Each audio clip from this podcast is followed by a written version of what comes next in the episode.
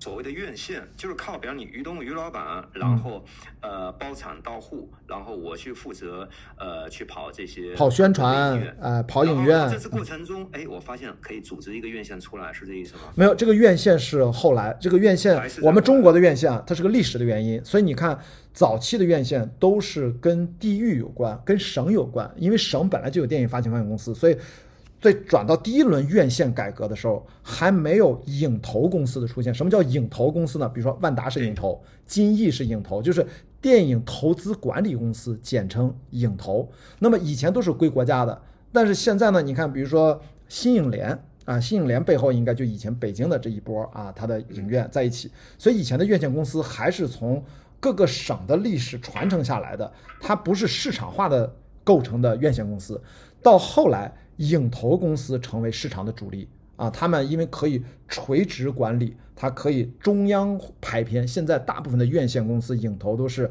院线公司直接排片，旗下或者是自我产权全部拥有，或者是加盟式的影院，直接全部统一按这个排排片是每个影院中央集体。以前是什么呢？以前是每个影城自己决定排片，影院经理权力很大。现在影投公司下面，影城经理其实没有什么排片权，而电影其实影城经理最重要的权利其实是排片，是我大概有几个片，有几块银幕，大概怎么分配。早年呢，因为都不是多厅影院，早年都是礼堂式的，就是一个对吧？最多有一个录像厅，有一个两个小录像厅，后来就改建了。县城里的电影院可能就只有一块屏幕，对，但现在不一样了，现在可能有很多厅，一号厅、六号厅，对，十几块银幕的都有，所以排片就变得非常重要。这都是呃市场化，特别是终端，呃电影院是突飞猛进的发展啊，就是大家被迫的要要去跟上这个节奏。呃，但是这个就扯出这个很重要的一个问题，就是中终终端发展太快。想到的切入口是从发行公司这边入手，他是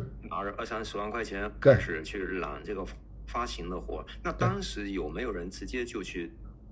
搞一个电影拍摄的公司呢？还是呃说是先干发行，发行把实力做大了之后，我再去拍片？我觉得这可能是他呃无意当中，因为他当时就是做发行的，因为当时他们那个九零级，我想好像就是发行班，因为当年管理系刚成立的时候，八九级是第一届。啊，我吴斌导演我记得就是八九级的，九零应该是第二届。那个时候还分发行，还有一届招了一届放映班，特别神奇。就是那个时候是发行和制片是分开的。那么再往后几年到我们这一届就是发行，呃，制作它是呃一一个专业就一个班，不再分那么细了。如果没记错，当年发行是呃于东的九零级的那个班的专业方向，所以呢，呃，他顺道也就从发行开始干。当时可能做制片其实都是自己找投资，那个风险更大。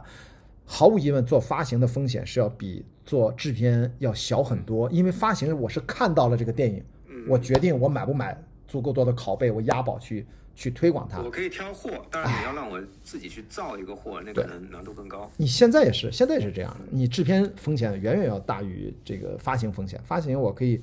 看菜下碟儿，好不好？大概有一个那那这个。院线，那这个商业院线是怎么建立起来的？比方于老板有了钱之后，他就可以去建立院线了，是吧？最早的你想想，市场化的院线，我觉得在北京的朋友可能会有印象，就是 UME，UME 是吴思远。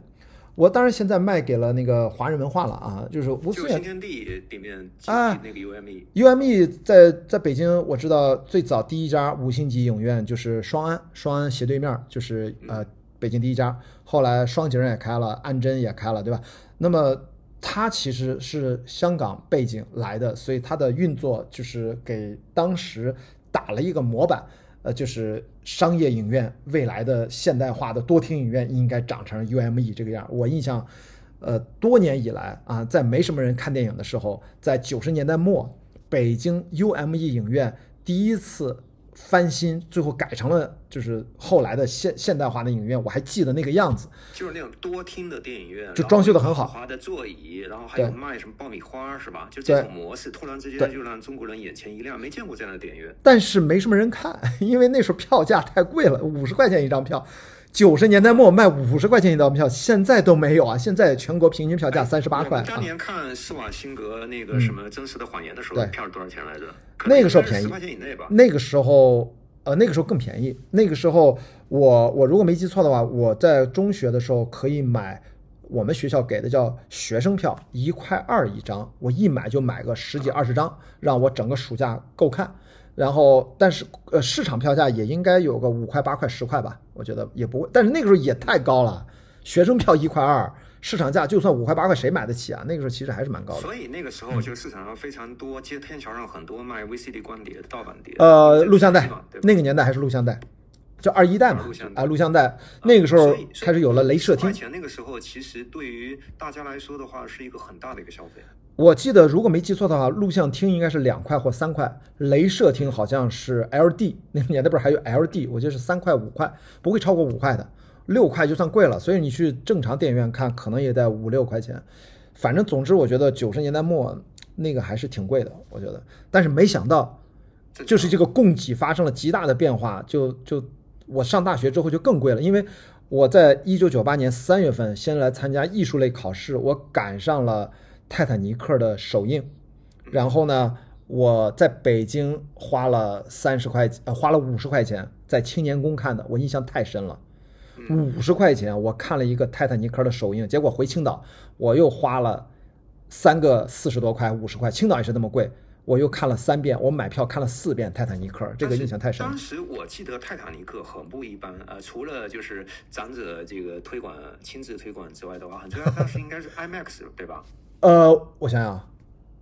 泰坦尼克我都不记得有没有 IMAX，了因为当然就是就是我我我嗯。有点印象，就是反正就是它很大很大的屏幕，它片的长啊，我记得当时因为它三个多小时，这个是是当时最大的一个卖点。因为到 IMAX 那是二零一零年，《阿凡达》IMAX 三 D、哦对对对。那个是真正的普及了，觉得 IMAX 太厉害了，我觉得那个是决定性的决定性的第一次看 IMAX 应该也是在二零二零零零六年前后吧，就是上海的那个和平影城。啊，对对，那应该是第一家，应该是第一家。第一家是不是第一家我不知道，但嗯当时看那个呃 IMAX 格式的什么国际空间站啊之类的，大受震撼。那个时候还没有什么故事片能有机会做成 IMAX 格式的，不像现在那么普及。当时 IMAX 刚刚刚刚这个格式开才开始在中国推商业化，中国那时候可能连 IMAX 中国公司都没成立呢，所以那是非常早。对，所以就于老板在那个时候呃就已经学习 UME，然后就建立了自己的院线。呃，其实不是他，你想想，他是一直做发行，因为我进入到呃博纳是二零零五年，你想想，我其实是在一九九九九年、两千年，他已经跳槽出来了。我那个时候，因为我的同班同学是他的侄子，然后呢，我们就跟着他，我们叫小平同志啊，肖佳宁，我们跟着。现在他是八一厂的处长，处级可能更往上了，反正八一厂的现在发行的一个很重要的一个位置啊，他应该现在还在八一厂。然后呢，他就叫着我们几个说：“哎，给我们帮个忙去。”说说说，于东发了个新片儿，那公司叫《天使不寂寞》，我印象特别深。我们跑到东单去帮着他拎拷贝，帮着他做宣传活动。徐晓东还好像在线下有见面会。你想，那是一九九九年或者两千年，我记不得了啊，叫《天使不寂寞》。一直到了五年后，我二零零五年我才毛遂自荐，自己写了份简历找他。那个时候是二零零五年才是他真正，二零零七年那三年是在他第一阶段最爆炸式的快速发展，他一年能发行将近四十部电影，一年对吧？那时候是非常猛的，嗯。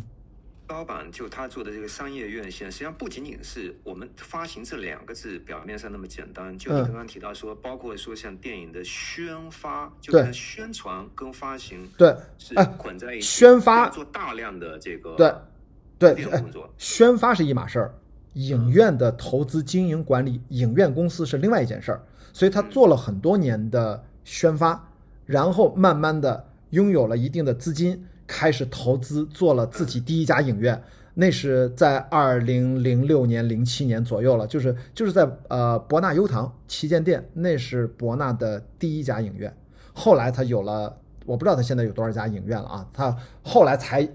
建立了自己的院线。之前呢，你投资一家影院，这个影院必须要选择加盟到别人家的院线，因为中国是按照院线去排片的。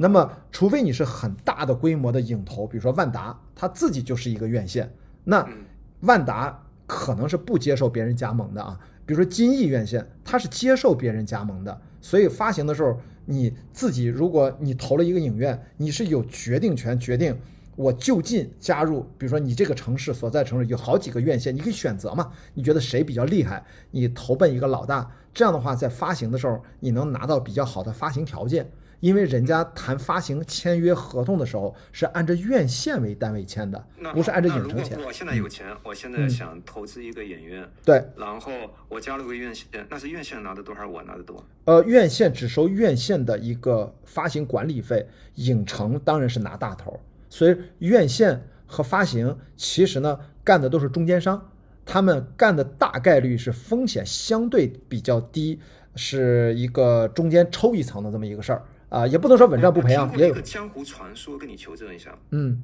就有人说，嗯，开电影院其实呢，票房的这个分账，呃，就是一部分的钱，大头的钱是卖爆米花，是这样的。呃，这是运营比较好的影院，或者说在国外特别成熟的这种呃街区影院，就是这块已经有了自己的固定的观众了。所以说，在国外。他们其实影院是非常依赖爆米花收入的，在中国这一块儿，我们叫卖品收入，卖品收入就一直没有做得特别好，只有极个别的很好的影院可以把卖品收入做到百分之三十以上，那就相当了不得了。但是大部分的影院，当然现在又不一样了，因为现在影院。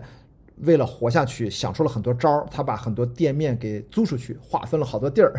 对吧？你看万达也是这么干的，对吧？物业就是他自己租给自己的影院，租给了各种游乐城，巴拉巴拉。那么在国外呢，这个爆米花收入，他有可能赚到百分之五十以上。但是百分之五十以上，是的。所以是所谓电影公司讲白了，就是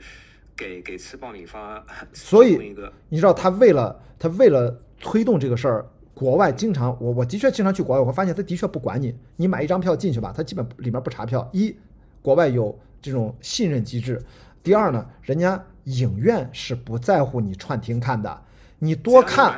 啊，对了，你总得渴了吧，你又饿了吧，你买任何的那些小吃，那些钱影院不跟任何人分账呀。所以说，人家老外这个盘算很清楚。那么受损失就是你如果贪小便宜，你占的是片方的便宜，你你给我的影院只会带来好处。